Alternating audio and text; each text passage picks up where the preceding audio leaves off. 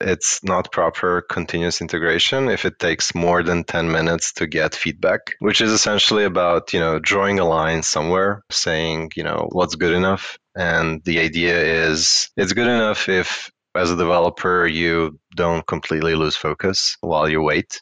And it's kind of around 10 minutes and if you wait any longer you might still you know remain focused for 15 but going more it just sucks like for me as a you know from a developer point it's like somebody took away my keyboard and i'm not able to you know do my work like do what i enjoy which sucks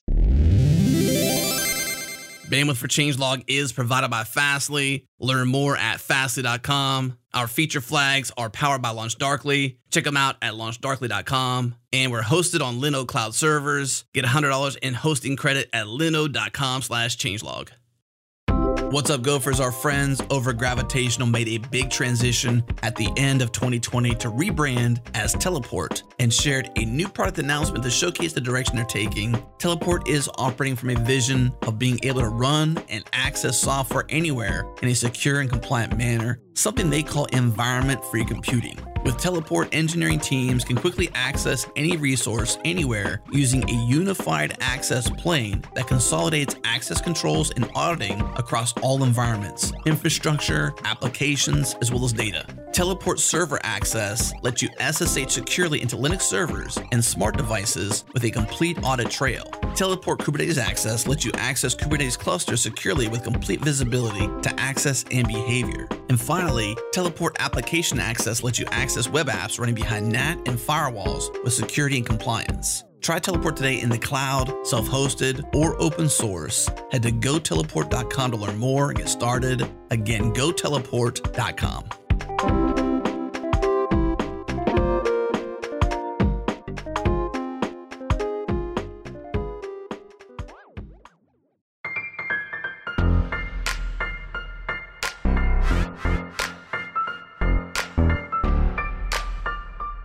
Let's do it. It's go time. Welcome to Go Time, your source for diverse discussions from around the Go community. We record the show live on Tuesdays at 3 p.m. U.S. Eastern. Watch along with your eyeballs at youtube.com slash changelog and participate in the live chat by joining the GoTime FM channel of Gopher Slack. Okay, let's talk CI/CD. Here we go.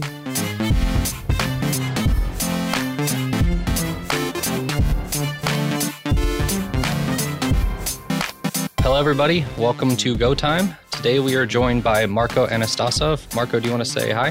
hello everyone thanks for having me And we're also joined by Jerome Petazzoni. Jerome, you want to say hi to everybody?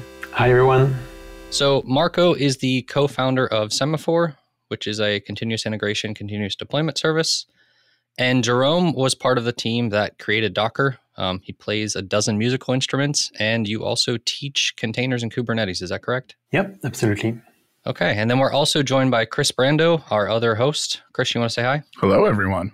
All right. So, if it wasn't clear by the guests, um, today we're going to be talking about continuous integration and continuous deployment. So, I guess to kick it off, let's just start with something basic. What is continuous integration and continuous deployment? So, continuous integration is essentially a process of frequently integrating each other's work uh, as developers into some kind of a central branch. And for a lot of you know a lot of us, you know, as a developer, when you think about it, um, you the association is uh, tests and building and testing your code. And yeah, that's kind of why is that? That's because um, in order for us to integrate often, we need to kind of figure out very quickly if, if what we're integrating works. So that's that's what kind of got us to the practices of automate automation and um, having automated tests. Continuous delivery is kind of a broader method of you know uh, developing software in which you apply a set of practices. One of which is continuous integration, where you make sure that your code is always in a deployable state. And typically, that in practice, that means that at least your um, deployment process, which follows after running tests, is also automated and usually simple enough and robust enough. So, a follow up question I would have is why is it that we always see these terms together? Like CI/CD is is almost like a single term these days when it sort of sounds like they're they're actually separate things that just kind of get bundled together. Yeah.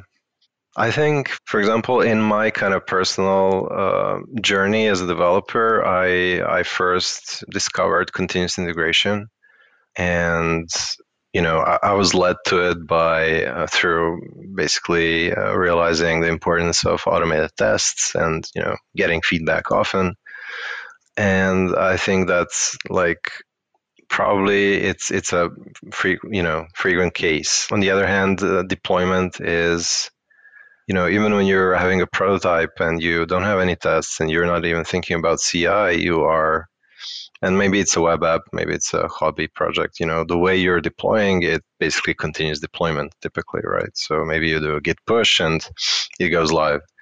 So there's some kind of a mix in, ter- in terminology because these two things are typically done together in teams of a certain size and code bases of a certain size.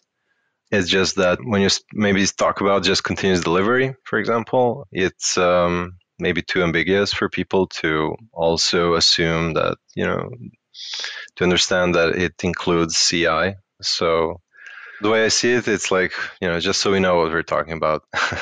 okay.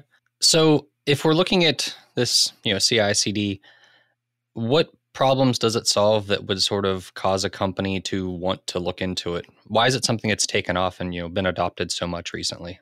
I think it's all a matter of developer velocity, like being able to ship things faster so that we shorten the time it takes between the moment when I hit save in my code editor and the moment when I can see if my stuff works or not.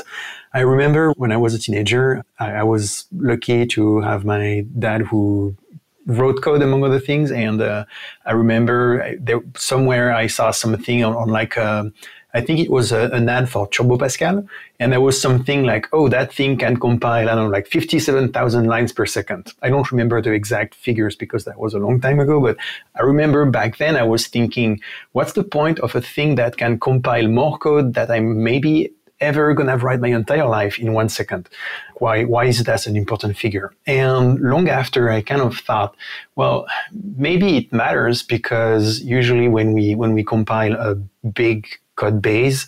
You know the the XKCD joke when when you see like the folks on their office chairs and they're like fighting with uh, with sword sticks, and the boss comes up is like, "Hey, what are you doing here?" Like, "Oh, we're just waiting for the compile to finish," and they're like, "Ah, okay, fine." So back then we were waiting for stuff to finish to compile, and today we are f- waiting for you know like knowing that the code works. So it has to go through build and maybe some deployment and some test environment. And then we need to wait for like people to actually QA the code, etc. So if we can automate as much of these steps as possible, we're saving time. If I can hit save, push to a branch or whatever, and then I know that there is a bunch of automation that's going to build my code, test it, deploy it in some staging environment, and then send me, you know, a notification, whether it's Slack or whatever, uh, to let me know, hey, your code is deployed on this staging environment. Now you can have a look. Maybe it's me who's going to have a look. Maybe it's somebody from QA or some coworker or the, the, the peer or the manager who asked me to deliver that specific feature. Um, and so if we can shorten that time, you know, if, if instead of taking a whole day because I have to open a Jira ticket for somebody to put my stuff in production. If it's done automatically in five minutes, then it means I can iterate every five minutes instead of iterating every day. So I can iterate multiple times an hour. I can make multiple experiments and multiple mistakes um, multiple times an hour instead of just once per day. So to, to me, that's what it's all about. It's uh, making it so that I can try many things quickly and that I can fail fast and fix my bugs and, and, and try again. And at the end of the day, I, I was able to try and fail and eventually succeed maybe 10, 20, 50 times um, instead of just one time. That makes sense. So like when you were talking about that you mentioned pushing to a staging environment and you know having QA and processes that in general, at least in my head, I sort of associate with larger projects rather than you know, a small project with one or two developers, perhaps. Would you say that this is something that becomes more valuable as the team size grows and the project scale grows, or is it something you type or tend to use no matter what the team size? Both, I would say. Like a, a, while ago, yeah, I would have agreed. Like, oh, this sounds extremely complicated. I don't know if I want that for my little pet project. And I think there were a couple of things that made me kind of change my mind about that. The first one was, I think, when I saw Heroku more than a decade ago, uh, just when I joined dotCloud, so the company that would eventually become Docker. And Docker was initially a PaaS company, like competing with Heroku, and the ability to just push my code and instead of pushing it to a repo, I push it to something that builds and deploys it that was great and, and that was really easy to do and that was the, the whole point of Heroku and that's what dotCloud was uh, emulating and adding support for other languages and so on and so on. And that worked even for tiny little projects. In a way I, I would almost say especially for tiny little projects. What I mean is that, for instance, if somebody wants to get started with Django or Rails or your favorite JavaScript framework of the week, or you know even even with Go now, and you have to think about okay, where and how am I going to deploy that? Uh, sure, if I'm just deploying like one microservice API backend, it's just like one Go service and nothing else. There aren't really many questions to ask.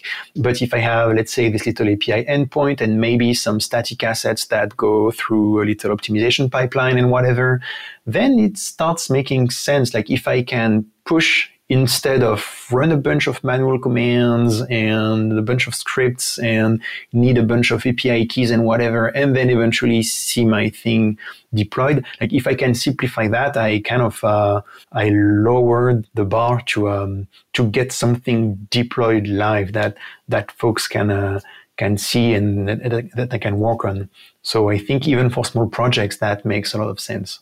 I think this is this is a very important point in a way. Like even if you don't maybe initially plan or, or at all to write tests, it's really a good idea to set up a deployment pipeline, assuming you're building something for other humans, right? So if you just, you know, then the idea is just make that process like once you're done writing the code, you know, automate everything that needs to happen next uh, until, you know, other people can see it or use it make it, you know, basically one command.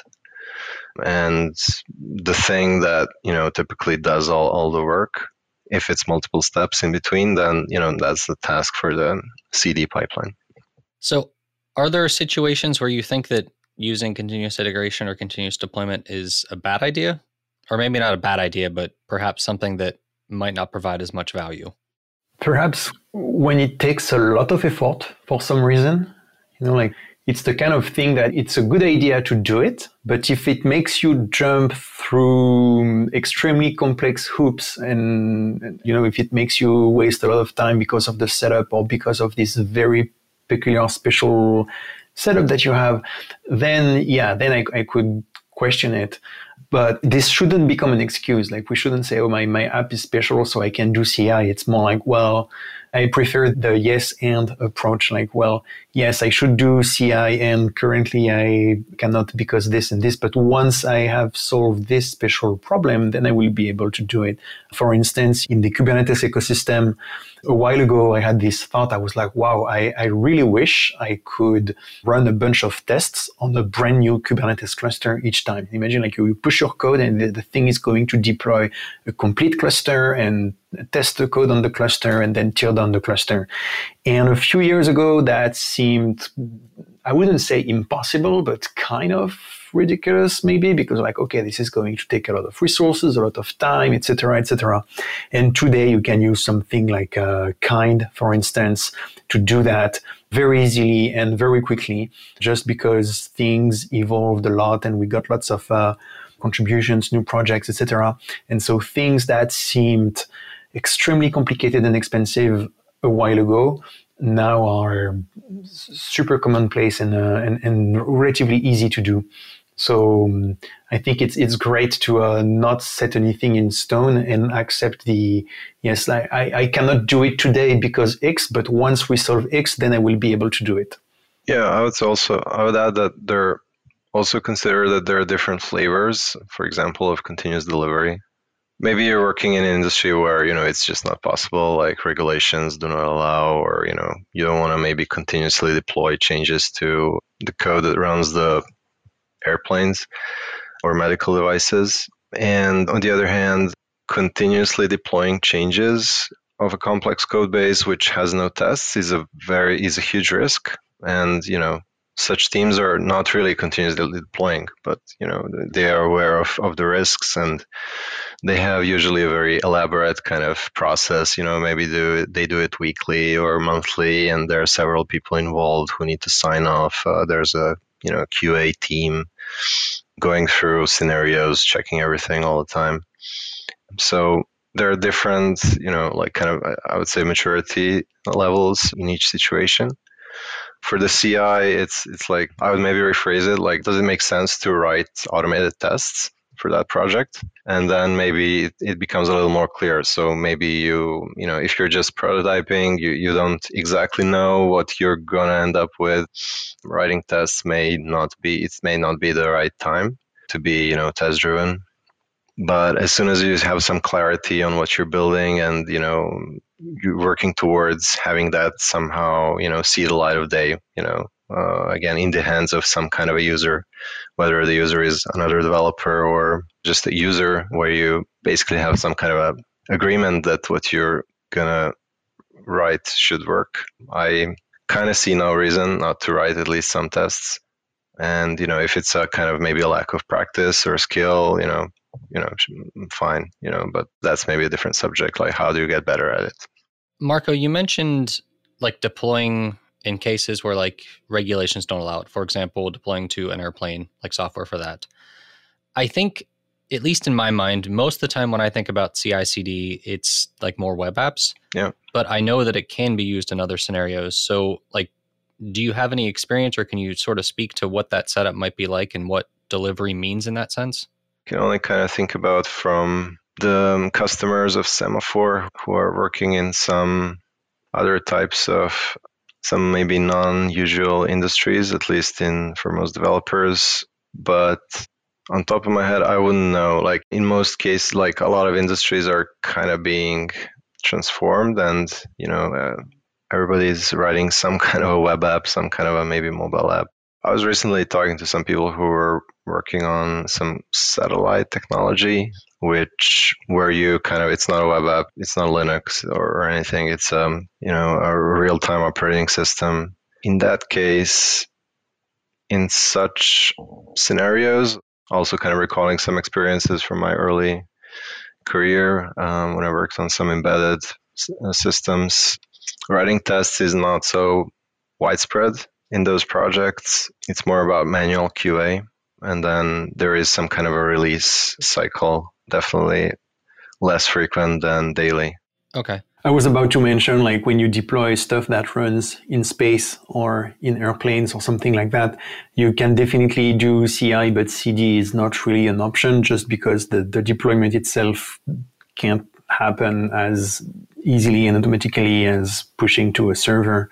Um, and so that's uh, actually a bunch of industrial processes and industrial code where, yep, like ideally you can do some CI, and but it's it's it's often pretty complicated because you have to mock a bunch of things, and then CD is not really an option because it's uh, the code runs in air gapped environment, or maybe I should say sometimes space gapped environment.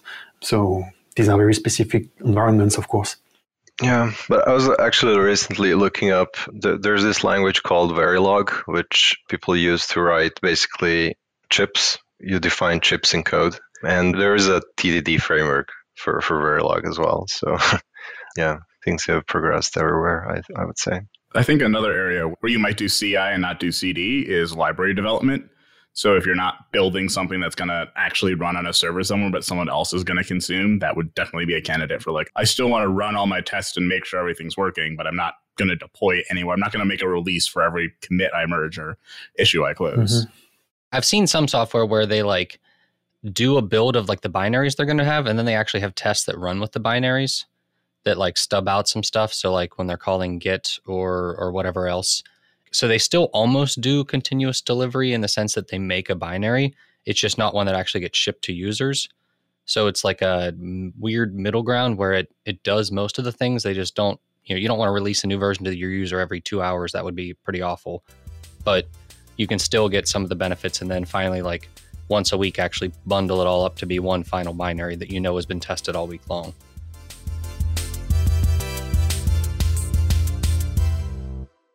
Hey Gophers, this episode is brought to you by our friends at LaunchDarkly. Feature management for the modern enterprise, power experimentation and production. Here's how it works LaunchDarkly enables development and operation teams to deploy code at any time, even if a feature isn't ready to be released to users. Wrapping code with feature flags gives you the safety to test new features and infrastructure in your production environments without impacting the wrong end users. When you're ready to release, more widely simply update the feature flag and the changes are made instantaneously by the real time streaming architecture.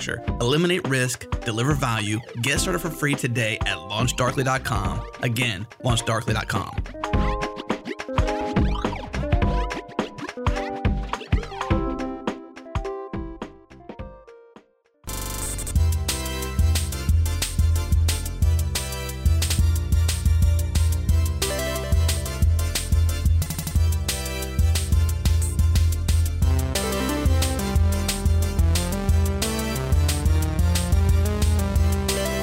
So when we're looking at CI and CD, like what is the typical setup you guys see? Uh, what tools are being used, and you know why are those tools useful? I don't know if there is really a typical setup. To me, like the, the the core thing is that there is always a notion of a pipeline, even if it's not really called that way, but it's a sequence of operations that we run and I think you can, if you look at the configuration options and, and, and how people run, whether it's Semaphore, Travis, Jenkins, etc., it's always the same overall principle. It's like, okay, we, we prepare the environment, you, you run the things, you run a bunch of tests. Maybe there is some matrix going on because you have many combinations of versions of things to, to test. And you need to collect all these logs. And at the end, you get like a, yay or nay. And then in, in tooling, what I've seen is that there is a, what I would call maybe the venerable ones, the ancient ones. and so I'm thinking, for instance, yeah, tools like uh, Travis or Jenkins, for instance, just to, to give one in the SaaS space and one in the more like uh, on-prem space.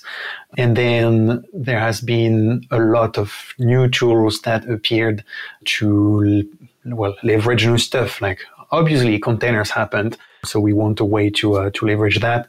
And very often the more ancient platforms did not allow that, or at least not at once or not in an elegant way. And so that made a space for a bunch of new players to uh, be like, okay, we're going to support containers and a bunch of other technologies like from day one and in a way that, that makes sense for, for people who actually write Docker file and want to run their code in containers, as opposed to just want to tick a box saying like, oh yes, our CI thing supports containers, but that just means they're using it somewhere. So that's yeah on, on the on the tools themselves, it, it's uh, yeah it would be this kind of uh, 2D, you know, like a, a matrix with a kind of on-prem and then more SaaS oriented, even though many tools actually go play on, on both sides.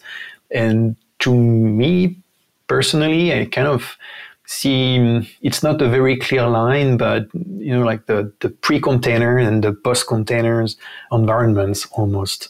It's, uh, it's pretty telling. When I first started seeing CI, like for the first time, I know it was with a lot of tools like Travis, where it definitely felt like you could just take what you had and it would somehow magically make it work. Whereas now it seems like most of the new products just have to support containers and then it almost feels like since that's become so widely adopted, one of the upsides, at least to using them, is that you can generally sort of pick and choose the tools that seem right for your setup. Whereas I know before, like when you're using Travis, like it would magically work most of the time, but if something didn't work, it could sometimes be a, a pain to figure out, oh, how do I test this really weird scenario where I need, mm-hmm. you know, some random software installed on the server. So yeah, I, I definitely say that. Is that true in your opinion that the ecosystem has sort of evolved because of how prevalent like Docker and containers have become? Sure. Um, Docker was um, very disruptive for the CI and CD space because it introduced basically an entirely new abstraction process of you know building, testing, deploying software. Like um, typically developers previously did not deal with you know the things that Docker represents, and so for uh, you know all the um, CI, for example, if, Semaphore is is um, cloud only uh, service, so that, that's kind of what I know best. And for example, there's this the early cloud-based uh, services like Travis or Semaphore had very simple kind of capabilities. Like you could, in terms of the kind of workflows that you could run, uh, basically you could have a sequence of steps uh, or maybe a sequence of parallel jobs. And that's pretty much it. Maybe some services had also a separate deployment step, but some even didn't have that. And so if you, you know, in case of Docker containers, even if you don't have that problem, Jon, that you described, like there's something weird and maybe I want to kind of define my own environment with a container, like maybe I'm just, you know, I don't have that problem but I need to build a container. So, you know, that's what I need to ship to production. When you start, like when you do a build, so you build a container and then maybe you have a relatively large test suite, so you want to parallelize it, right? So you need to, uh, you would ideally build a container once, and then like the term is fan out to several parallel jobs and reuse that container, like not rebuild it, like five times, but you know, reuse it five times. That's where you know, early version of Semaphore, for example, we basically had to reinvent what Semaphore was at one point uh, a few years ago because of this and some other scenarios we wanted to support. Like this was not possible. Like you had to rebuild a container in all the parallel jobs, and then that's like when you're actually working with containers all day, it's like it's not really acceptable, and then suddenly it doesn't matter how good and useful and beneficial to you, you know, that CI tool was previously, suddenly it's just like not the right fit. But from the CI provider standpoint, to make that new scenario possible and a bunch of others that are kind of related and maybe not so obvious, it's a lot of work. So, you know, some of us who who were doing, uh, you know, cloud-based CI, we, you know, we had to basically re- reinvent our solutions or or not. You know, some some have not done it. So, or some new players obviously appeared. It was a pretty disrupt, you know, important change in the industry. So, when you're talking about running this continuous integration, and and you had said that even if you don't need a, a separate uh, environment, like you you know you can basically fan out the, the builds why is that speed important like i guess the, way i would phrase this is i've definitely been in teams that have quick, like feedback from continuous integration, and then other teams where continuous integration is something where you push your code and then you check 15 minutes later to see what's happening. So can you sort of speak to like how that affects the developer experience? I think it, it comes back to what I was uh, explaining earlier about iterating faster and being able to try and experiment more things in a given day. There is a kind of uh, quest for the um, fastest deployment time. That I think that's almost verbatim the title of a talk by Ellen Körbes, uh, who works at Tilt and has this amazing talk, which is about how long, or rather, how short can it be between the moment when I push the button and my code ends up running on my Kubernetes cluster. And I think the answer is something like you can you can go all the way down to four seconds or something like that. Of course, in that case, we're not talking about CI or you know it's a kind of very special case but that addresses exactly like that need for speed. It's like, and I think, you know, like for most of the code that we write, this is maybe not required, you know, I, because I can test things locally. Ideally, I can just like save build and I try my thing and it works. But if I'm working on something more complex, that interacts with an environment that is really hard to mock.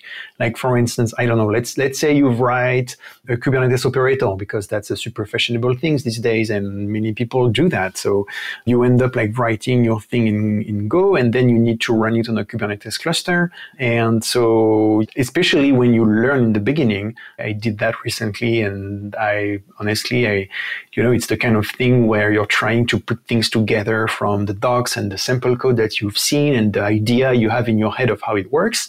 But a number of times where I just like put a line here and honestly I had no idea what it would do. I, I was hoping it would get me closer to what I wanted, but I really had no other option than like trying it out and you know like poking at it and, see, see what happens. So in that case of course i'm not in ci but i'm in hopefully some kind of cd like if i if i can work locally that's great. But if i need to interact with a big cluster that has a bunch of like pods and containers and, and load balancers etc then i I mean, in that, in that case, I need to deploy to maybe not the real thing, but at least a thing that is real enough for my tests. And then I want that to be fast. Because again, if, if I'm in that learning stage where I'm at the point, you know, of print debugging and, and things like that, that ideally we, we, we shouldn't do them, but sometimes uh, we still have to, uh, to fall back to that and, uh, well, in that case, I want things to build and deploy really quickly, uh, and I'm willing to take a lot of shortcuts to make that happen. Just like in the example I was giving, for instance, I, I don't, I'm not talking about CI yet. I'm, I'm just learning. And I think it's also an important point in modern CI and CD pipelines. It's the how can we shortcut some parts or how can we make the thing suitable both for, you know, for local development experimentation and then get that as close as possible to the CI and, and, and CD form. And I think like I, it's a need that I felt a lot of time. I was mentioning like a tilt recently. It's one of the tools which fills a big gap in the um, well, container, but particularly Kubernetes ecosystem, because we still don't have a really nice developer experience uh, with Kubernetes the way we we had with Compose and Docker. And so when I saw that tool Tilt, I was like, wow, this is really great. And I started to kind of uh, use and almost abuse it. And then I started to wonder, well, I described my whole stack with that tool, which is just for development.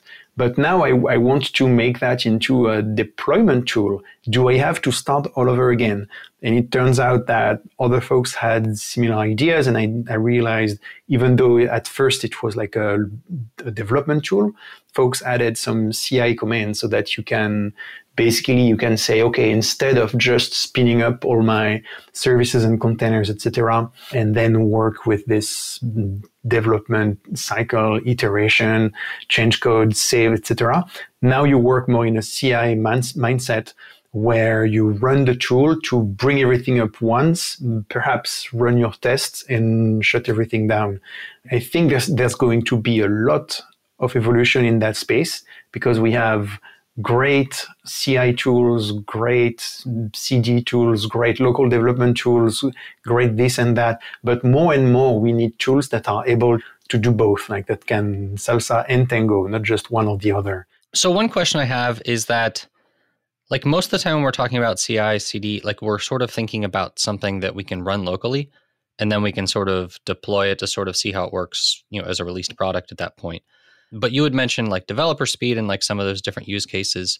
I guess one that I've always sort of questioned is could there be a case where CI CD almost re- replaces somebody running stuff locally if we got the feedback loop quick enough? And I guess one of the examples that came to mind for me was in a previous episode, we talked with the creator of Play with Go, which I think stemmed from Play with Docker, which I believe you have some familiarity with, Jerome. I don't mm-hmm. remember if you were one of the creators of it. Is that correct? Well, it was created by two uh, Docker captains, and I would butcher their names, so I don't I don't want to pronounce them. uh, but um, Marcos and Jonathan, and I helped a little bit in some points, but mostly by cheering and encouraging them because I, I think that what they made was really amazing at, at the time where all these tools like Katacoda and so on were emerging. So yeah, I see what you mean. Yeah, I was sort of thinking about the the play with Go version at least. It uses like CUElang and some other stuff so that when you're writing a guide, it builds that all and pushes it. But at least right now in its current state, actually writing a guide uh, means that you have to pull the whole thing, get it running locally, get all the scripts running locally and all that. Whereas if you want to sort of lower the barrier to entry, it would be ideal if somebody can just write the script and like have some sort of CI CD pipeline that just spits out something and says, well, this is what it looks like roughly. Maybe it's not perfect, but it allows them to skip that. You know, I just want to write a two page guide. I don't really want to have to figure out how to install this entire system and set it all up. Yeah, absolutely. I, I agree. I think in a way, containers made it easy to do that between scare quotes like normal code. But now, if my code is doing things with containers, then how do I put that in containers itself? And so that's how we had like projects like Docker in Docker and, and things like that, or for instance, an, another project that I've seen recently and which I think for now is kind of flying under the radar, but when people will see what it can do, it's it's going to to blow up. It's uh, something called Sysbox, which lets you basically to simplify it lets you run the equivalent of privileged containers, but kind of safely, or at least in a safer way. Which means that all the stuff like Docker in Docker or Kubernetes in Docker or etc. Other workloads where you typically think, oh, I need a VM. These things could be now like they could run in containers and that's going to make a bunch of things doable just like i was saying earlier like a few years ago i was like no i can't do that because that seems impossible and then today with the new tools the new you know it, it could be a, a, some kernel feature that you didn't see coming up and then unlock some really interesting use cases etc and so yeah ci and dev I, I think these things are going to get closer and closer yeah, I would add to to Jon's initial question. Like, I think large web apps, you know, over time they develop a large test suite. You know, you you you have a lot of unit tests which are maybe not so complex to you know run locally, but usually like end-to-end tests or acceptance tests are are the you know more demanding ones and what I've seen, like from our own internal experience, also, you know, a bunch of a lot of Semaphore users is if you're developing some kind of a SaaS, developers typically don't run the whole test suite locally. They just push the CI uh, on feature branches. Um, because in CI they have a very elaborate kind of parallelization and optimization. So uh, if they would run everything sequentially, you know, the the total time would maybe even be above an hour but in CI they actually got it down to you know around 10 minutes. So it's it's just more convenient to push and wait for feedback. It's also nice because in that case you can sort of push and go back to work. Yeah. Whereas like running locally, you, you you at least you have to have a second tab or something open to let it happen, and it might slow down your computer depending on what you were developing on. Because I know some people are running on like Chromebooks and things like that, where yeah. sometimes it's a little trickier.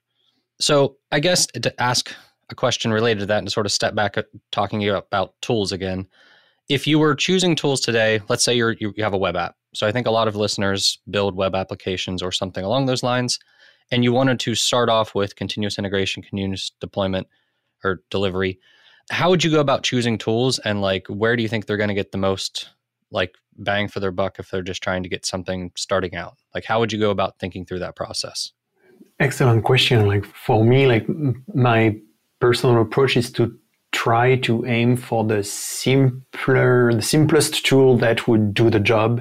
Uh, not too simple because otherwise I can do what I do, but also not too complex because it's really easy to fall down a rabbit hole of uh, uh, of complexity. Like for instance, I've seen so many folks going with Kubernetes or Docker just because they thought it would be the thing to do, like it's fashionable. And then when we look at okay, what are you running in it? And like, well, we just have, for instance, like Go microservices, or maybe it's only Python. And then when we look at it, like, well, are you really going to get something from again, Kubernetes or Docker or, or whatever, because maybe you are in one of these scenarios where you don't need that extra complexity.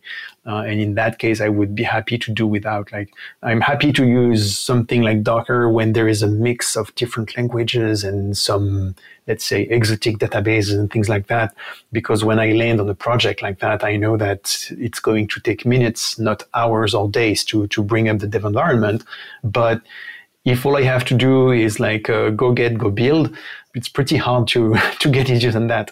So I don't think I would point to a specific tool, you know, like I, I won't tell you like, oh, you should absolutely use that thing or that thing, but rather think about what's the, the easiest tool that's going to, to work for me and try to not overcomplicate things. So Marko, I assume you're a bit more biased. Yeah. Maybe I'm wrong, but sure. Where do you see semaphore fitting into it? Like, what's kind of like your bread and butter use case that you think people would be like, yes, you should definitely go check this out? Yeah, I'll just maybe add to to Jerome's point. Like, if you are just beginner in this whole area, maybe not even think about CI and CD. Just maybe first invest time in learning you know test driven development is going to level up your skills in in designing code and thinking about systems and making you know writing cleaner code if you got that mostly right, then you know just make sure that the way you run tests or build your application from scratch is very simple, like one uh, ideally one line, one command. And if you have that kind of, you know, if, you, if you're not leaking any complexities, you know, but you, you keep it simple like that, then choosing a tool, it's, it's going to be like, you'll get it done in like one hour in the afternoon. Whatever you kind of are maybe familiar with somehow or heard about or is able to get you to a passing build very quickly. I can kind of share how I see kind of co- companies evaluate choices. Typically, they look at, you know, what are they building today? You know, what are the um, technical requirements of their systems? And most of Semaphore's customers are building some kind of a SaaS or, you know, they're, they're some kind of a technology company. They usually have relatively large code base and because in that case they, they benefit from uh, Semaphore the most because Semaphore is the fastest, basically cloud-based CI, CI service. Everybody is free to fact check that. And so, you know, typically people have different teams. Maybe they're building mobile apps. You know, it depends on what frameworks, what languages they're using. Once you put all that on paper, there are usually some edge cases where, you know, not suddenly not every tool fits the bill you also need to figure out like can you use cloud based like can you outsource the whole process? Or is something forcing you to do it yourself? That's an important junction. And once you're kind of through all that if more than one option remains i would kind of evaluate just what's the user experience. Is it easy enough for developers to use? Or it's it's like developers don't want to work with pipelines but you know it's more like um, pushing you to have like a magical person or a team working on pipelines, which is not so great in my opinion. I think developers should own basically the pipelines of the project, have full autonomy, and you know just see performance basically. If if there are differences, there are huge differences. In some cases, even two x among cloud cloud services. So I think it matters a lot if you're getting feedback in 15 or 30 or you know minutes. It's a yeah, definitely a big difference between 15 and 30 minutes if you're yeah. waiting to figure out if something works. As a developer, I can imagine that would, I mean, it could almost change your productivity by like, you know, two, three X factors mm-hmm. at times. Yeah. Marko, you mentioned that like if you focus on getting your, your app set up, so like basically having it set up well ahead of time. So you have tests there. Um, your code is, it's relatively simple to run those tests are there any other like pitfalls or mistakes people make that when they go to start looking at CI/CD leads to issues? Well, one thing that maybe people who are not who have not been previously practicing CI usually do, they work in very long living branches. So they accumulate a lot of changes in in feature branches and which just makes it more difficult to, you know, integrate. And so that's something to avoid. I casual like in conversation, I, I do use the term feature branch, but I don't know. Uh, for me, a feature branch is something that you you know you do git checkout and you you're gonna merge like maybe you know one hour later, not one month later. Yeah, just make sure that you you work in small batches of changes. You don't have to, you know, there are you know you can basically hide un- undeveloped features behind you know simple if statements and basically just carry on uh, you know merge merge piece by piece. We talked about avoiding unnecessary complexity. Uh, jerome talked about it. The feature branches is a it's definitely a good one to keep in mind because I, I kind of am in the same mindset as you, where even if you're going to spend more than an hour on a feature branch, I try to keep it as something that like I want it to be merged as one single commit. So like that describes everything being done. And if you have too much code for that, it kind of is a sign that you're keeping that feature branch open way too long. And that doesn't mean like inside the branch it ends up being one commit as I'm developing, you know, because sometimes I'll just want to save my work or whatever. But eventually I'll squash the whole thing and and merge it in. So I want it to kind of be one commit at that point that describes hopefully one small feature or like some part of the feature, I guess, being described there. Flaky tests. Oh, a flaky test. I was gonna say that's the one that I've seen the most. Where CI became useless for me was when I worked on a project that we would actually deploy and then maybe 50% of the time the CI would fail. And at that point it it wasn't useful feedback because you couldn't tell is it is it well is it something broken or is it just a test that doesn't run correctly all the time and it kind of made that ci like a weird you'd wait 10 minutes get your feedback and then be like well now i just need to run the test again to see if it was actually broken or you know if it wasn't and when we're talking about speed that means that half your tests are going to take 20 minutes now potentially to just sort of double check if it's correct or not yeah and we we talk about the same kind of things around like monitoring and observability and how like the you know, like false positives, like when your monitoring system pings you or pages you, especially in the middle of the night. If it's a fluke, it's going to be terrible. Well, first because it sucks to be pinged by a machine in the middle of the night, uh, and then especially if you know that half of the time, even if it's just ten percent of the time, you know it's a, it's a fluke. So now it's like the story of the of the child who cries wolf basically because since the monitoring is um, nagging you constantly then you don't pay attention when it becomes important and I, I, think for the test scenario that you mentioned here like same thing like and even like the behavior you describe is uh, consensus because it's like well i'm going to run my test again but some folks might just be like well if the test can't be trusted i'm just going to stop paying attention altogether and not care so in that case yeah we we need to uh, to fix the, these tests. I think to bounce on something that was said earlier, like I'm also a huge fan of the developers owning the the, the, the CI and the, the process around it.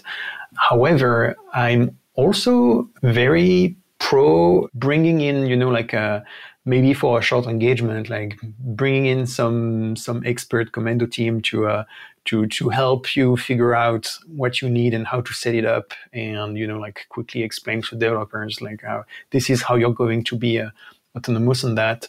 Like I've I've done that for container stuff, let's say like numbers of times, just because yeah, these ecosystems are so big. So ideally, in the best possible world, we would do our research and pick the solution. But sometimes it really helps if someone can sit down with you and uh, listen to what you're using and the code you're trying to run, and then tell you, okay, I think I can at least help you narrow down your search to this and this and that. And personally, this is how I would do it. And then if they do it for you, empower you to maintain it after. It's uh, like to, to speak of what I know, like, yeah, writing the first Docker file from scratch can be extremely difficult, especially doing it well with all the multi-stage bells and whistles, etc. However, once you have that Docker file, adding one extra dependency or changing it or something, that's way, way, way easier. So that's there's a little bit of both here.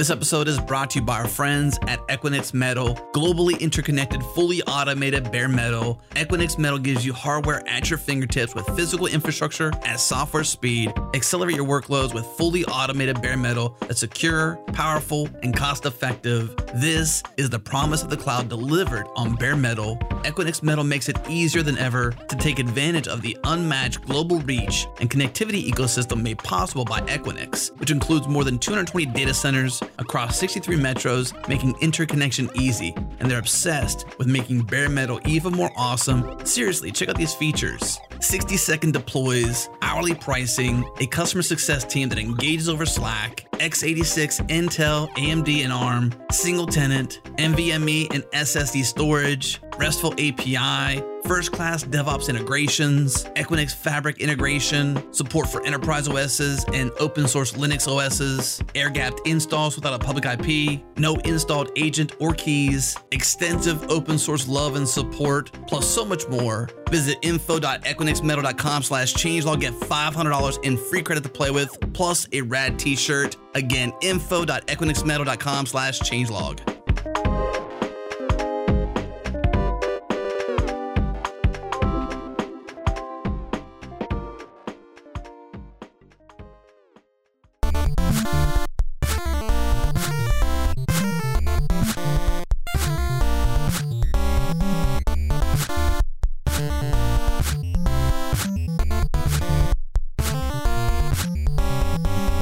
I have a, a question, uh, I guess, like related to CI/CD around build systems, and like at what point it makes sense to bring in like maybe something better than a than a make file or a shell script, like Bazel or Pants or Buck or or one of those things. Because those that seems very connected to the CI/CD uh, kind of pipeline and equation. Yeah, that's that's super connected, and I I, I really liked how you mentioned Bazel because uh, I had a friend who who kind of helped me understand what exactly was the point of Bazel because from outside I had seen some container examples because for a while in the previous years all I all I was doing was containers basically, and I couldn't really understand, okay, what's the point of using Bazel for containers? That seems super complicated. And then my friend basically explained to me, well, if you have a team of, let's say, 100, 200 developers constantly like shipping code, and you have this test suite which kind of grows and grows and grows and grows, uh, and now each time you change like one line of code in this like little tiny dependency at the bottom of the code base, you end up having to rerun everything, and quickly that complexity blows up. Maybe not exponential, but at, at least it's not linear anymore. And so you quickly get from the point where your test suite might take, you know, in the beginning it's a few minutes, and then it's a few hours, and then suddenly it's a few days, and then you're like, no, that we, we can't do this anymore. And with something like Bazel, then you can express dependencies in a really nice way so that like to, to me, it was to understand that, yeah, something like make and make files helps me to rebuild just what I need. And with something like Bazel, I can take this one step further and not only build only what I need, but also test only what I need and build the artif- only the artifacts that I need, etc., etc. And I can bring back down that incredibly long test time. I can bring it back to something reasonable, uh, and my developers can again wait just minutes in- instead of days to see results. The flip side is, of course, the complexity of the tool. The situation of my friend, like they basically I had the impression that there was like one full-time engineer kind of maintaining the Bazel build system for them, which for, you know, if, if you're talking about hundreds of engineers shipping code behind that, like I, that's, that's, that's reasonable because tooling is so important. Uh, but I've also seen the other extreme where you have folks who can't even comfortably write Docker files. And there was this, this one dude who showed up with Bazel and was like, "Oh, this is awesome! I'm going to put Bazel files everywhere, and nobody can understand or maintain it, and it's just a, a cluster bleep because, yeah, because people just kind of uh, run it and pray, and when they need to tweak something, they it gets complicated. But yeah, it's it's a continuum, like uh, from files, Bazel, containers, all the container build systems that we have now, because even though I, I keep talking about Docker files, etc., but we have other things now as well. So it's uh, it's it's meshed in, yeah. Yeah, I don't have experience from for with Bazel, or um, we're still using Make. So it sounds like it's one of those things where it starts to become obvious that you need something else when it happens if things are getting too slow. Yes. And I personally Mhm. haven't been in that situation yet either, so I'm I'm thankful for that. But at the same time, it's nice to know there's tools available. I just wanted to say that uh, about flaky tests. What I think most people uh, don't know is uh, from CI provider. I was, you know, over time, I would, was able to see that it's basically everybody, every organization has them, and people are usually kind of ashamed that they have flaky tests. So I'm just here to tell you, you're definitely not alone. It's just part of the work, part of you know the complexity. It's it's just you know about how you deal with it. And uh, yeah, definitely just want to encourage people to invest a little bit of time to, you know, uh, in maintenance of their tests or code as well. So um, they they need maintenance and uh, some some polish. It's definitely something good to keep in mind. And I, I think you're probably right. I don't think I've ever seen an organization that doesn't eventually introduce a flaky test. Now, they might be quicker at removing it, but I think they do get introduced over time. Yeah. Mm-hmm. Okay. So I'm going to play this intro theme for everybody, and then we can jump into your unpopular opinions. I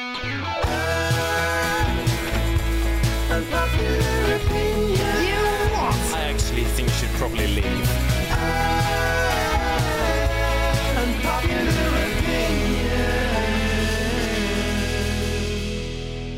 Okay. So, Jerome, Marko, do you have any unpopular opinions you'd like to share? And whenever we do this, uh, typically Jared will take your unpopular opinion, make it into a little Twitter poll, and he'll poll the you know anybody who's following the Go Time FM Slack channel or not Slack, the Twitter. Um, he'll poll them to see if it's unpopular. So I will warn you that most of that audience is going to be Go developers. So sometimes opinions that might be unpopular overall aren't unpopular there. But it's it's completely fine if it's not unpopular. We're just we're just interested in different opinions than what the norms are. Well, mine mine would be that we we have to stop insisting that updates etc. need to be distributed over HTTPS. And very often, when I say that, all my security friends and even non-friends are like, "No, you don't know what you're talking about. It's very important because we have this and this and this attacks." And then when I explain, I'm like, "No, no, no. Sure, you distribute the metadata, you know, list of packages, versions, checksums over HTTPS all you want, but the big bits." you can serve that over HTTP, FTP, etc.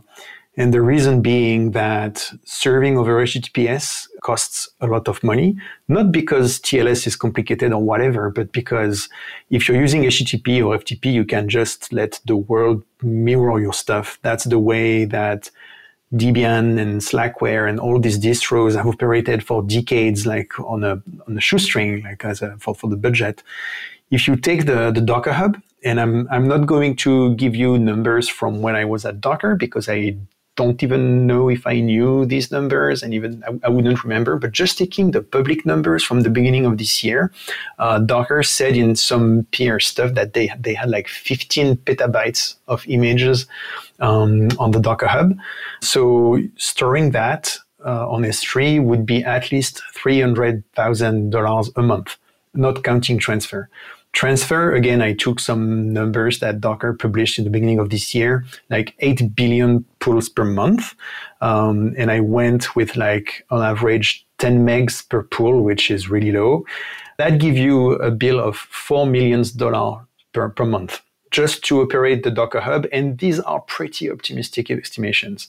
So if only that was mirrorable easily over plain HTTP, FTP, etc., and you just serve the metadata over TLS and perhaps uh, have a, an origin copy over TLS for the one odd scenario where somebody is running this attack against you where they prevent you from updating, etc.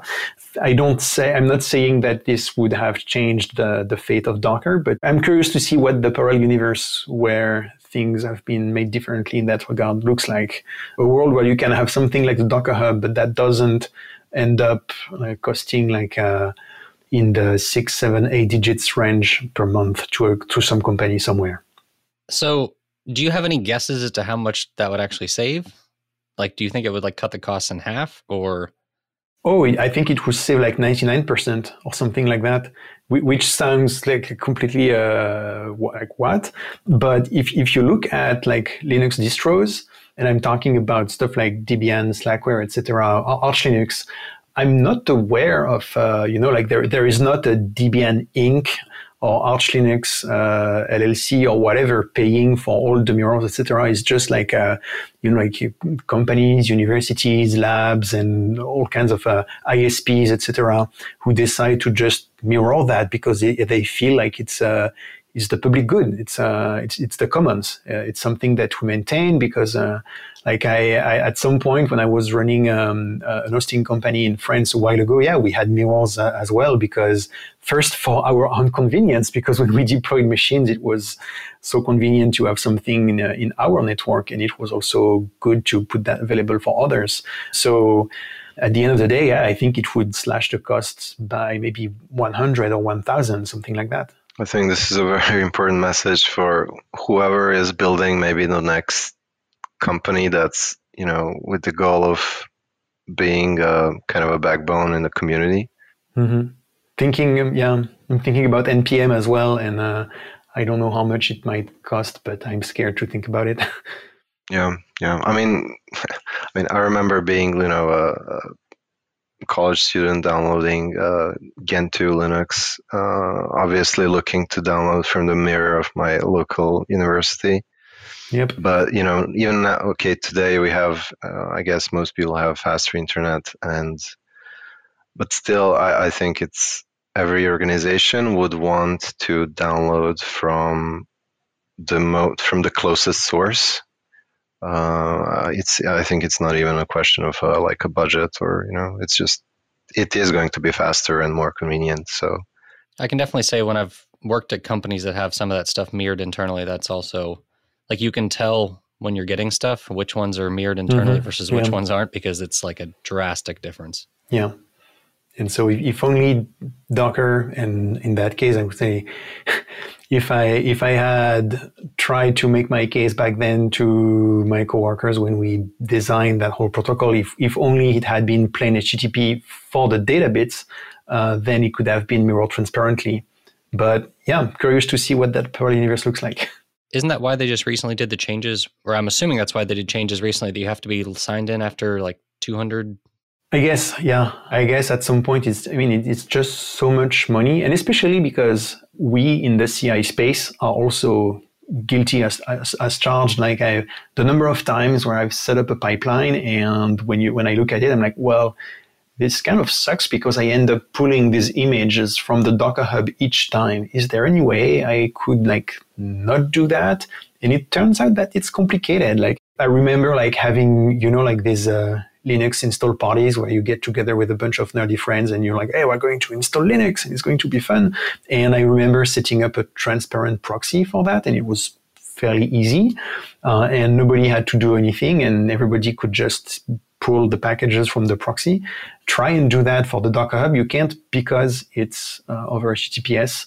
So well, you, you can, but it gets really tricky. You have to set up a transparent TLS proxy, inject certificates, and suddenly the all the security that you had, you know, your, your hard-earned security uh, that you got from TLS goes down the drain because you're adding this kind of backdoor so that you can have the, the caching proxy. So, yeah, that's nice Wiki. That makes me wonder if the uh, like the middle road that say modules went, where it's like still has that security and it's still but is also able to be distributed. Is that like a a good middle road or do you think it should still just kind of be strictly http I, I, guess it's also a, maybe a size problem. The, the, the, the issue is kind of uh, magnified for container images because it's so easy to end up with like a four gigs container images and you, and you haven't even started putting your code in it. Um, and then you end up with a pipeline that just pulls these four gigs like 20 times because that's how things work. And, and, and when, and when nobody is paying for it, nobody has an incentive to, uh, to try to improve that the main incentive is mm, maybe I could make smaller images because this pipeline is getting slow, and I have a hunch that if my images were smaller, my CI would run faster. But yeah, at the end of the day, someone's paying for it. And uh, at some points, I get that the someone here, like Docker, it was just fed up uh, footing that bill. And so that's where we are now. Marko, do you have an unpopular opinion you'd like to share? Yeah, I have one which is kind of in in tune with our today's topic. Although, yeah, we'll see how how often this is happens when you're writing maybe small Go services. So mine is that it's not proper continuous integration if it takes more than 10 minutes to get feedback which is essentially about you know drawing a line somewhere uh, you know saying you know what's what's good enough and the idea is it's good enough if you know, as a developer, you don't completely lose focus uh, while you wait. And it's kind of around 10 minutes. And basically, if you if you wait any longer, uh, I mean, you might still you know remain focused for 15, but you know, going more it just sucks. Like for me as a you know from a developer point, it's like somebody took away my keyboard and I'm not able to you know do my work, like do what I enjoy, which sucks. It's about around the time it would take to go make a coffee or something, a coffee or tea or something, and come back. And if it's not Exactly. done then, then we got an issue. Mhm. Exactly. Yeah. I think that makes sense. I mean, it is hard. It's something that's hard to explain to somebody who's not a developer that like how distracting it can be to go do something else for a half hour and then come back to what you were trying to do. I- I'm guessing most developers have like struggled to explain that to somebody else, but it is a a real pain point where if you have to wait too long, it's it's hard to keep that focus.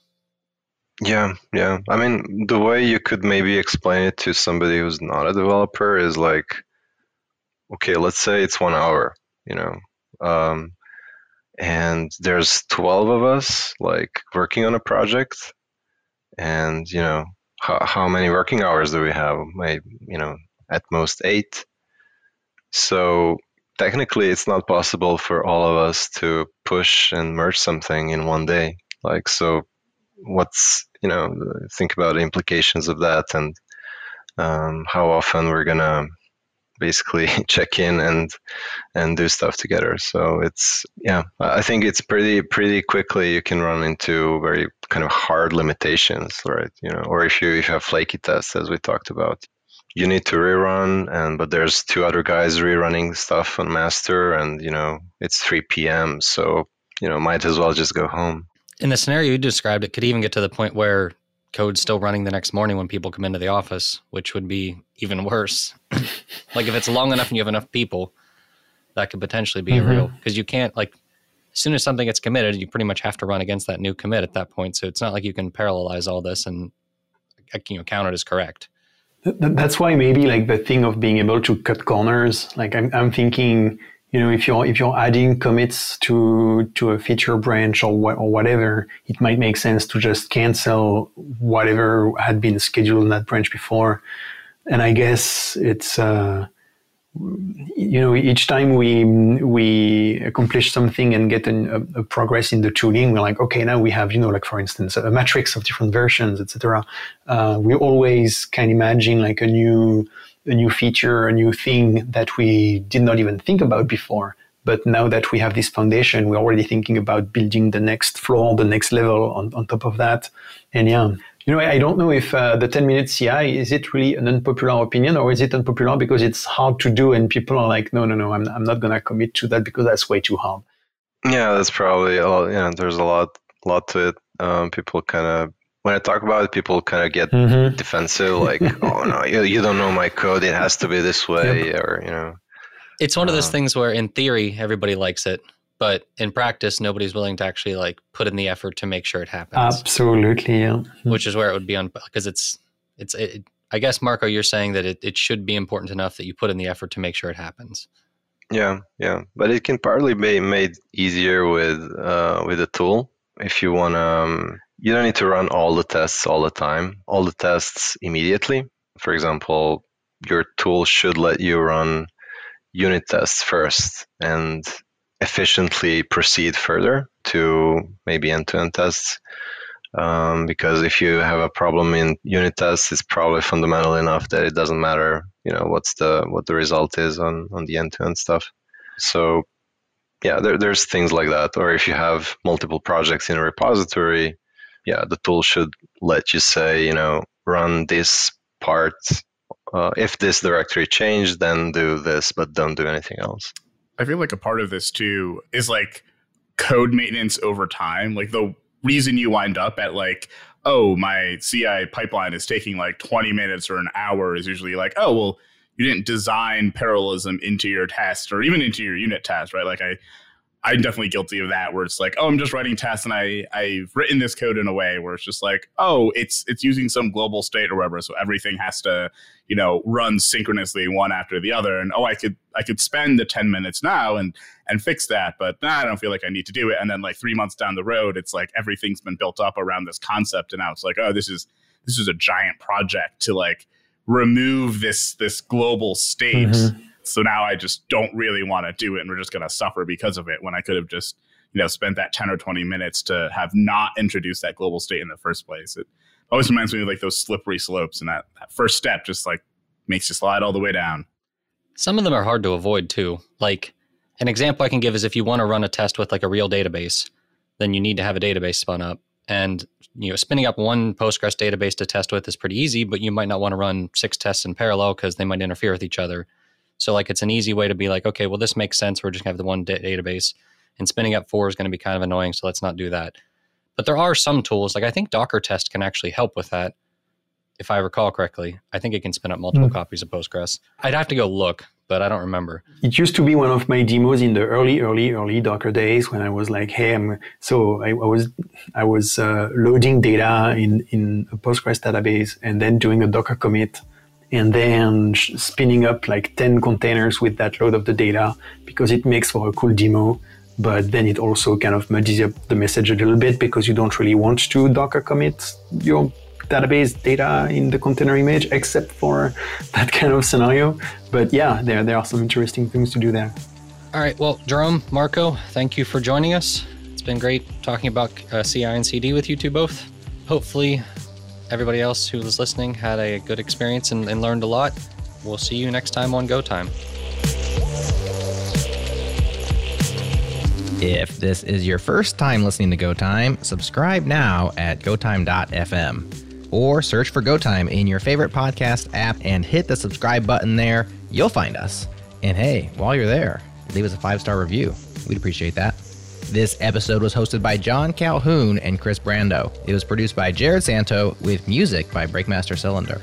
Go Time is brought to you by awesome sponsors. Thanks to Fastly, Linode, and LaunchDarkly. Next week on the pod, Matt hosts a fascinating conversation about Q, that's C U E, configuration superpowers for everyone. Stay tuned for that one. You don't want to miss it. It's hitting your podcast feed next week.